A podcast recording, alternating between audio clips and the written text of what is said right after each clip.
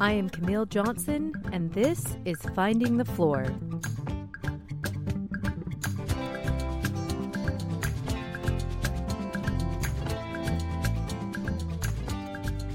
Stories and reflections of midlife motherhood, family, and finding meaning in it all. Join me as I share a little piece of my life and figure out what I want to be when I grow up.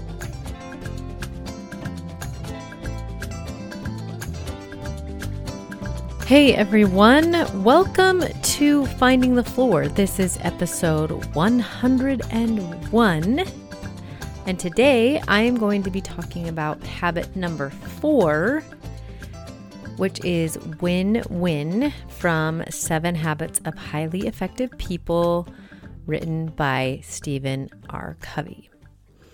Okay, so we are into habit 4 today. But before we get into that, I do have to say, hope you guys all had a great couple weeks. I know last week we were off because I was up at Young Women's Camp, which is always a fun time. We were actually in cabins this year, which I'm always a big fan of. Although you don't ever really sleep very well. And we went to this really large camp, so we got tons of walking in, and I was in charge of helping with the YCLs, who are the youth camp leaders, and as well as a workshop, which was called like an Old Testament experience. And I made this Goliath out of boxes. So I piled a bunch of boxes on top of each other to make a super tall Goliath. I think he was over 8 feet tall, and then drew him like on paper on front of the boxes. My daughter helped me do that. And it was super fun to try to knock his head off. So I'm glad that went well. And I'm honestly glad that I don't have to worry about that anymore. But it was so good. And I love just the spirit that's at camp. You feel just the strong love that God has for you, being in nature and everyone being together, and it's usually pretty awesome. So we had a good time, and I'm glad to be back. But I do have to let you guys know that I'm also going to take another break after this episode because I'm heading out of town west to visit my family, and we'll be settling some of my kids for college. And that is going to take me a couple weeks. So it probably won't be starting back up until like the middle of August, because once I get back, then I have to get back into things. So yeah, if you haven't caught up on all of the chapters or implementing stuff, like I think this is a really good time to really think about your mission statement. I'm going to do that while I'm gone, try to get that all really clear for myself, and really understand some of the first 3 habits, as well as try to implement this next one, which is habit 4, the win-win principle. And this is kind of what started this journey, is part of what is involved in this principle, which is the abundance mentality, which is included in this idea of win-win. And I will talk about that in just a couple minutes. Well, later in the podcast, as we go through everything that really stood out to me. I don't know if I'm going to go through everything, but I'm going to try to cover a lot of things that he mentions in this chapter. It's not a really long chapter, so you can go through it a few different times. But I also feel like I did get the book, Seven Habits for Highly Effective Families. And I also found in my house, Seven Habits for Highly Effective Teens. I think I'm going to, after I finish this book, have like a follow-up with a couple things that I found helpful from those books to kind of apply to with your teenagers and how to apply it in your family life. Because that's one thing I think I really need help with. Like I get it, and then I may have like a system not in place or something, and we'll get into what that even looks like. So after this one, we'll have another break for the summer, and then we'll catch me back up probably in the middle of August when we get back into school, which I don't know how I feel about, because this summer has been like going by super fast. Okay, so the win-win idea is what Stephen Covey says is based on the paradigm that there is plenty for everybody and that one person's success is not achieved at the expense or exclusion of the success of others. So the win-win is a belief that there's a third alternative. It's not your way or my way. It's a better way, a higher way. So I listened to this a couple weeks ago and then kind of was prepping for camp. And so I've been kind of like mulling over this idea of like, maybe I have an idea and you have an idea, but maybe we can come up with an even better idea that will work for all of us. And so there has to be this willingness to believe that it even exists. Instead of like, I have the best ideas and that like maybe working all together, we can come up with even better ideas. I think that is also like one thing I really like about our church is this belief in councils. And I think that is really one of those beliefs, this win-win, this idea that as we come together, we can even come up with a greater solution than just one person could have. And it's being open to everybody's input. So win-win. Okay. But at the beginning of the chapter, he describes how we can have different philosophies that are different from win-win. One is win-lose. Another is lose-win. And then there's lose-lose. And then there's just win. And the last one he talks about is like win-win, no deal. So I'm going to just briefly talk about all of those. So we have win-win which is what I just mentioned, and we're going to talk more about all that, how that all goes into that today. Then there's win-lose, which is basically what he calls the authoritarian approach, like I get my way and you don't get your ways. He says win-lose people are prone to use position, power, credentials, possessions, or personality to get their way. What he pointed out, which I thought was interesting, he says our educational system is built this way, like the win-lose, like only so many people can get the first spot or can get an A.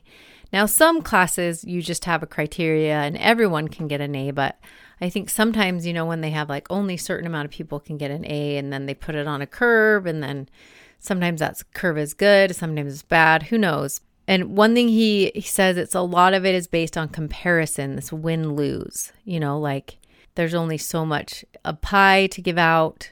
And this is a very typical way that we think about life, like it's all a competition. And he says a lot of times when children are evaluated in school, they're not necessarily evaluated by their potential, but how they're doing currently. And sometimes they're compared with other kids, which someone performing really well, that might have been really easy for them. Although I have to say that sometimes with my teachers, I've noticed that they do try to like see how everyone's doing, comparing them to themselves and less to other people. I do feel like that is growing and changing just a little bit. But one little story that really was a hard experience for my daughter, one of my daughters, is that when she was in high school, her counselor was coming around to all the English classes and trying to encourage them about college courses. And he kept calling her. At the time, she was like at the top of her class. I mean, again, this is sophomore year. So, but he kept calling her the valedictorian. And it really bothered her because she wasn't trying to be the top of her class. She just liked doing well. Like she was really internally motivated to do well. And after that, people were like, well, just kind of giving her this hard time. And I guess you have this also sometimes competition of like, you don't want to do well in school, which is kind of an interesting thing. So that's win-lose. Okay. And then there's lose-win. He says lose-win is worse than win-lose because it has no standards, no demands, no expectations, no vision. People who think lose-win are usually quick to please or appease. They seek strength from popularity and acceptance. They have little courage to express their own feelings and convictions and are easily intimidated by the ego strength of others. So I think it's people who are always not getting their own way, and they sort of like are okay with that. But what he mentions as a book is there then develops this resentment in this person that can build up after years of just not really sticking up for yourself and trying to please people. So that's just kind of interesting. And then there is, okay, so we just did lose, win, and then there's lose, lose, which seems not even helpful at all. Like when two win, lose people get together, that is when two determined, stubborn, ego-invested individuals interact. The result will be lose, lose. Both will lose. Both will become vindictive and want to get back or get even, blind to the fact that murder is suicide, that revenge is a two-edged sword. So that's when you're just not even willing to move an inch. So both of you lose in that situation. Okay, and then he says there's win, and that is when you're just worried about making sure that you get what you want, and you're really not caring about anyone else's, what they need to figure that out themselves. So he says, when there's no sense of contest or competition, win is probably the most common approach in everyday negotiations. A person with win mentally thinks in terms of securing his own ends and leaving it to others to secure theirs. So then he talks about win-win, no deal. And he says, what you come up with, you decide, like, we're going to put everything on the table. We're going to share our thoughts. We're going to try to make it so that each of us can leave this negotiation or whatever's happening here happy. And if we can't do that, if everyone's not happy with what's happening, then we leave without a deal. So he says that's a really good way to go into a business, especially if you're in business with family, so that you don't sacrifice the relationship. And if you haven't gone into that business or relationship beginning with the win-win, no deal, that maybe you begin with something like that, so that everyone feels like if it's not working for them, they have a way, there's no deal. And then he says, sometimes when you do that and you have to walk away, sometimes you realize maybe we come back again and try again to see if we can make a win-win situation. And he has a lot of good stories in his book of examples. A lot of them are when he goes and consults with businesses and helps them in their situations. But a few people have said to him, like, win-win is not usually a reality. Like, it's mostly win-lose. You know, someone's got to win and someone's got to lose. And he says, really? Let's think about that. And he was talking to, I think it was a shopping center owner. And he's like, okay, well, let's think about that. With your customers, do you want your customers to win? Well, of course you want your customers to win. You want them to come back. So if you want your customers to win, then you lose. So your customers come in and they can take whatever they want. That's not a good deal either. Or if you're helping the owners of the shops, you want them to come back because they're essentially your customers. So really, win-win is the only way to go about, because you want the owners to win and you want your customers to win. It needs to be a mutually winning thing, because when that happens, then everybody's happy. So he says, most of the time we want to live in a win-win situation, but sometimes there are times where we don't, and it depends on the situation. Okay, he says, how do you know when to use each situation? Like, win-lose or lose-lose or lose-win. How do sometimes I just give in, do a lose-win if I know that's going to maybe be better for my relationship? And he says, the best choice then depends on reality. The challenge is to read reality accurately and not to translate win-lose or other scripting into every situations. And then he goes on, most situations, in fact, are part of an interdependent reality. And then win-win is really the only viable alternative to the five. So if you remember that we have to become independent with our three habits to begin with, to then learn to become interdependent. So he says sometimes that depends on someone may not really be independent yet, and making this work is maybe a reason why they might be more win-lose or lose-win.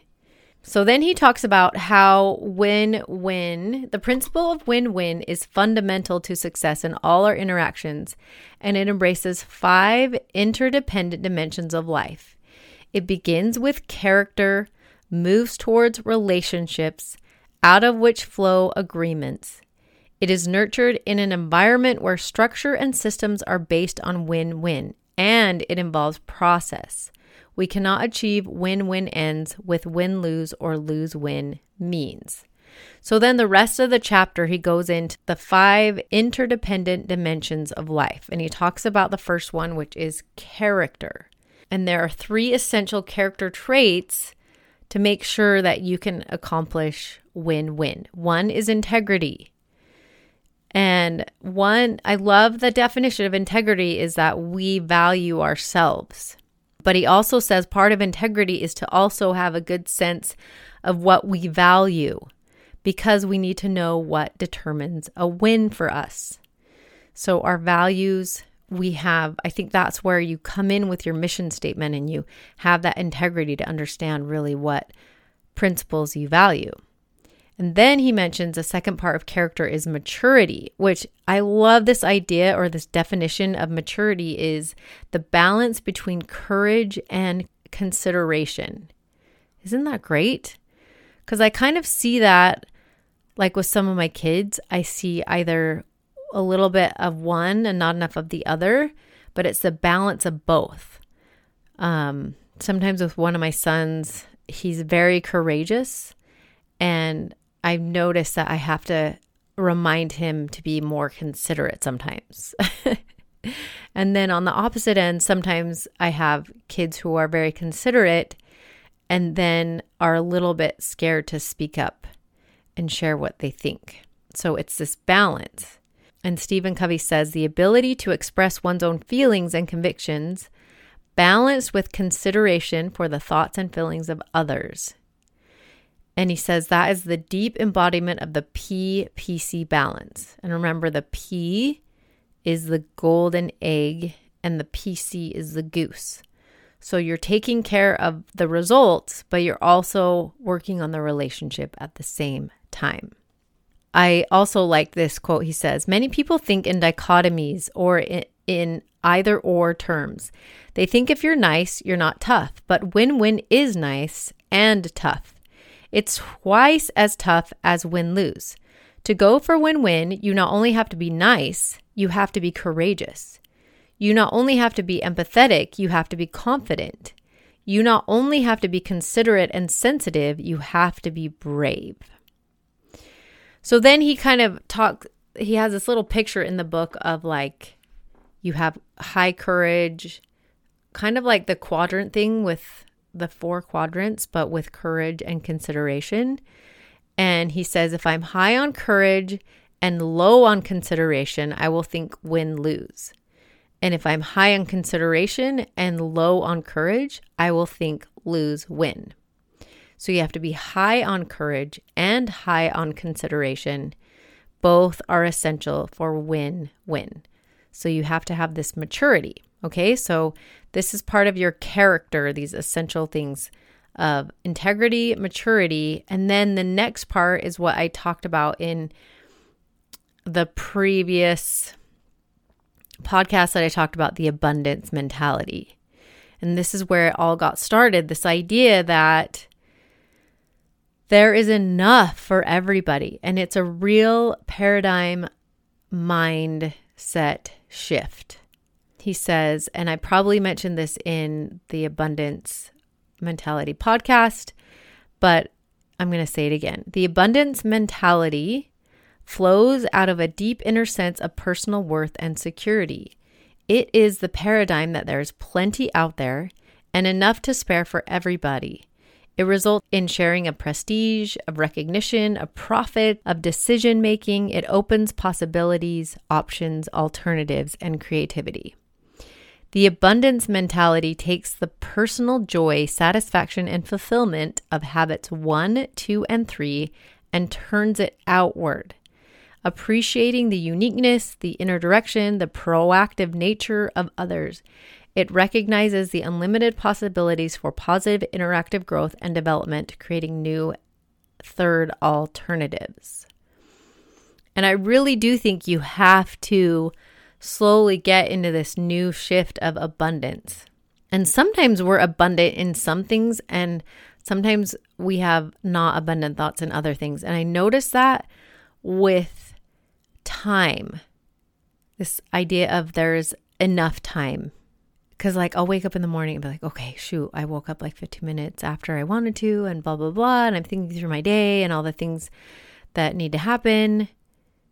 And sometimes I just need to remember, maybe take a deep breath. I'm going to try to do that more in the morning and being like, there will be enough time to do what needs to be done today.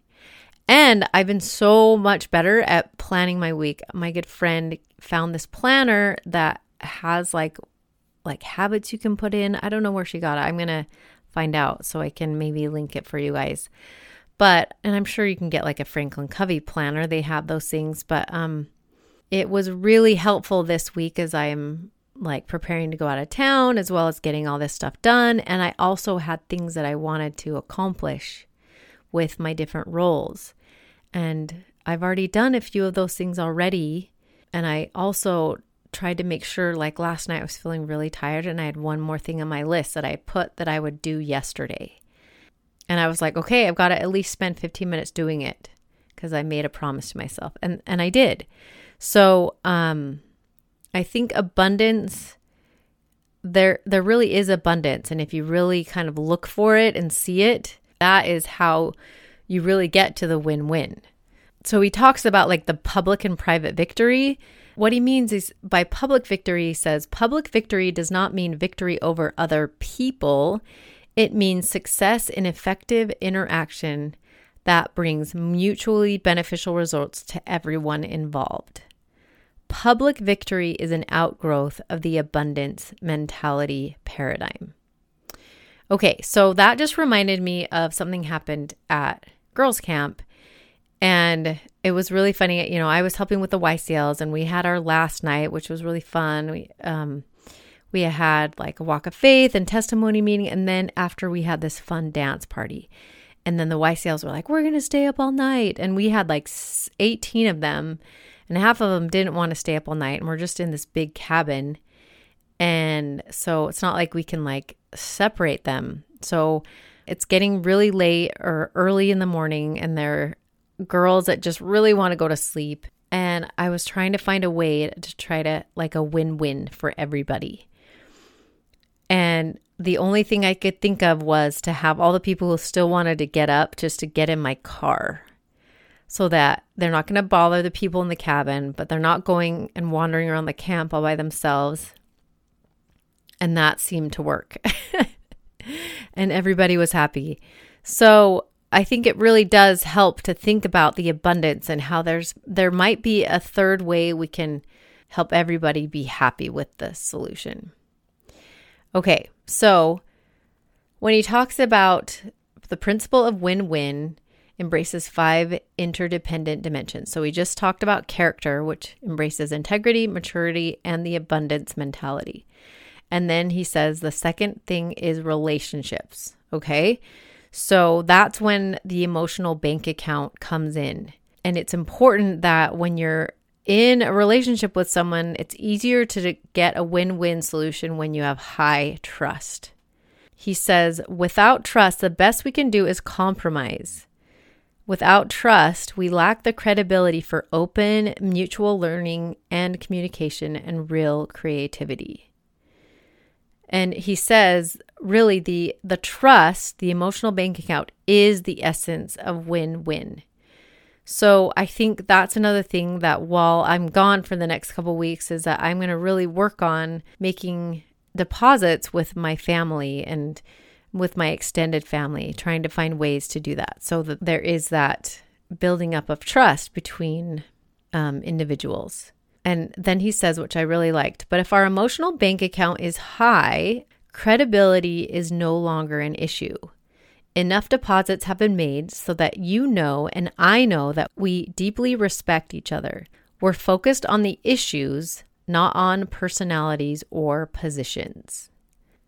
So that I think is really important because sometimes we get lost in positions and personalities and really miss the whole issue of what we're trying to solve.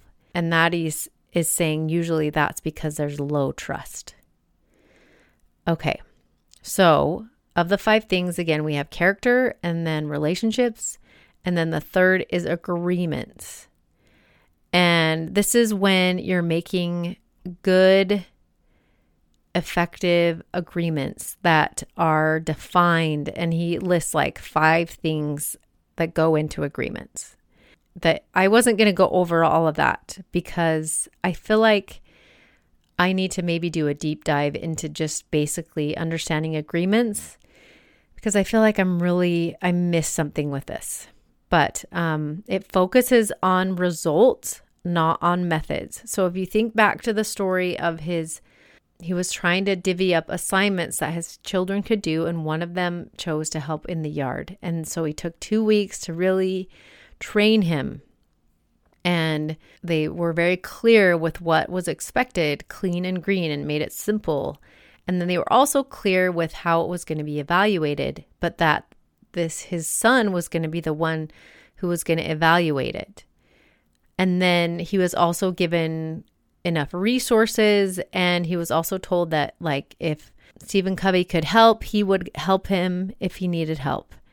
And so there's a lot of different things involved in making a good agreement. And sometimes I think it's funny when I get mad at my kids, like for not doing something or for looking for socks, or there's something missing in the equation, which is why they can't do it. Like the resources weren't there or something is missing. So I think understanding agreements is really going to be helpful. And I think that's something I really do need to work on personally. Yeah, and I also got the book, like I mentioned before, Seven Habits for Highly Effective Families. And so I'm going to do a little more research while I read that over while I'm gone, and incorporate some ideas of that like in a separate podcast. So he says, win-win agreements focus on results, releasing tremendous individual human potential and creating greater synergy, building PC in the process instead of focusing exclusively on P. So yeah, I think that part of the thing that I really need help with is the nagging and giving my kids ways that they're going to judge themselves. Like even when they do their jobs or they're practicing or their homework or all these things where sometimes I feel like I'm nagging a lot, that is something I really need to work on. Okay. So then the third thing was agreements. And then the last two things are systems and processes. Okay. Are essential to this win-win principle. I remember in the Atomic Habits, he talks about like systems are almost more important than your goal, because if you put a system or a habit in place, that it's going to help you work towards your goal and just keep that moving. So he shared a few stories in his book where there were companies that really wanted to achieve a win-win like culture or system, but what they were promoting was more of a win-lose, because they would have awards or they would be like, hey, if you want to win this trip to Bermuda, you need to work together. But it wasn't like everybody was winning this trip. It was just like one person was going to win this trip. And he also shared this real estate company had this big end of the year awards assembly, I guess we call it. And they would award like the top 40 producers for the company for that year.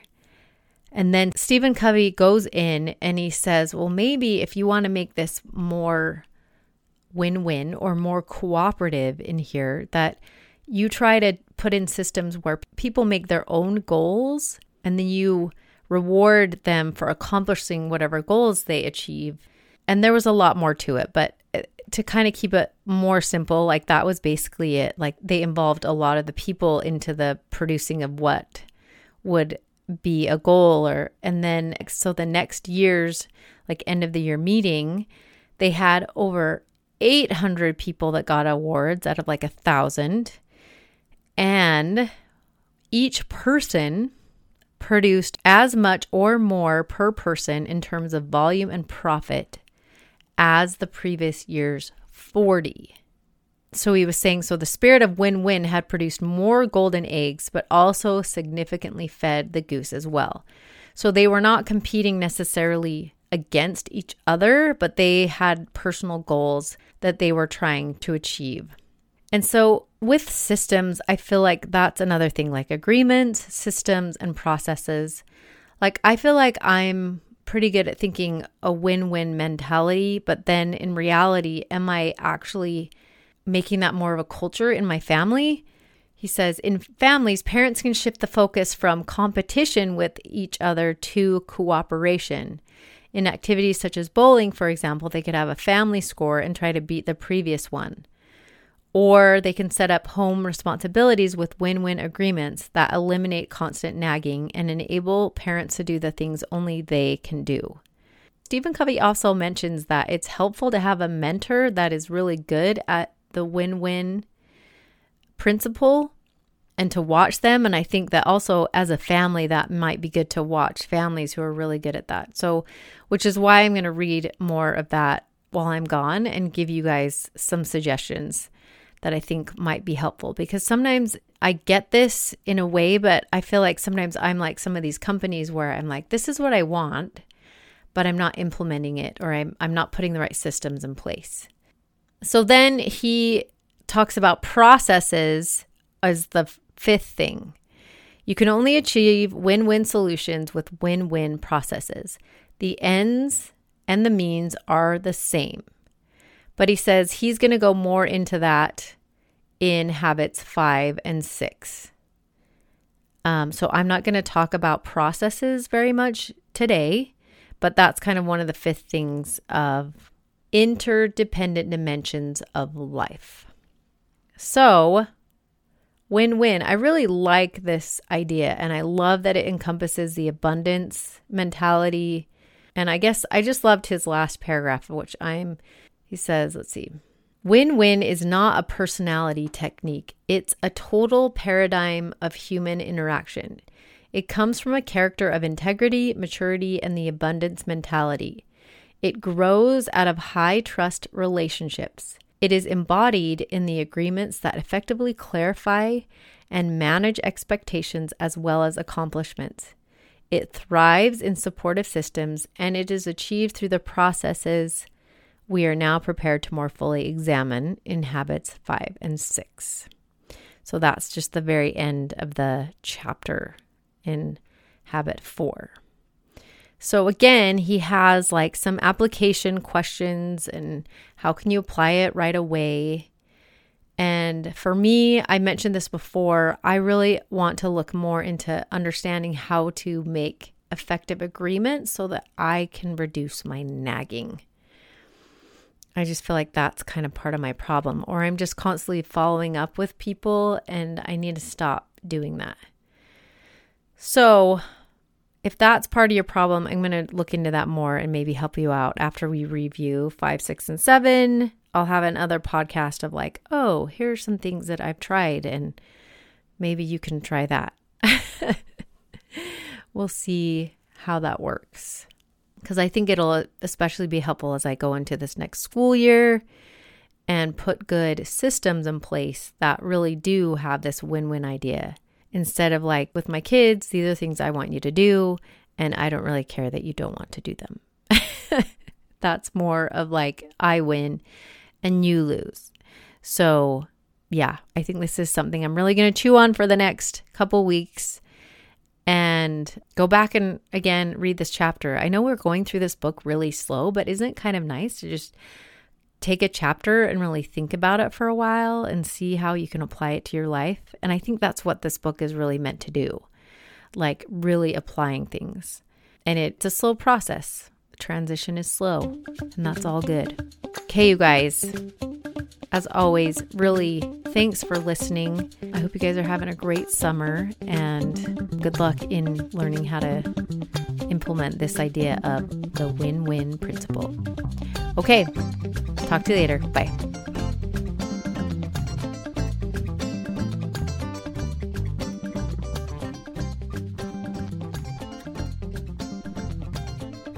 I hope you enjoyed today's episode.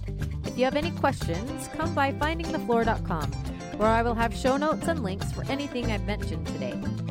Special thanks to Seth Johnson for creating and performing the theme music. Come back next week, and thanks for listening.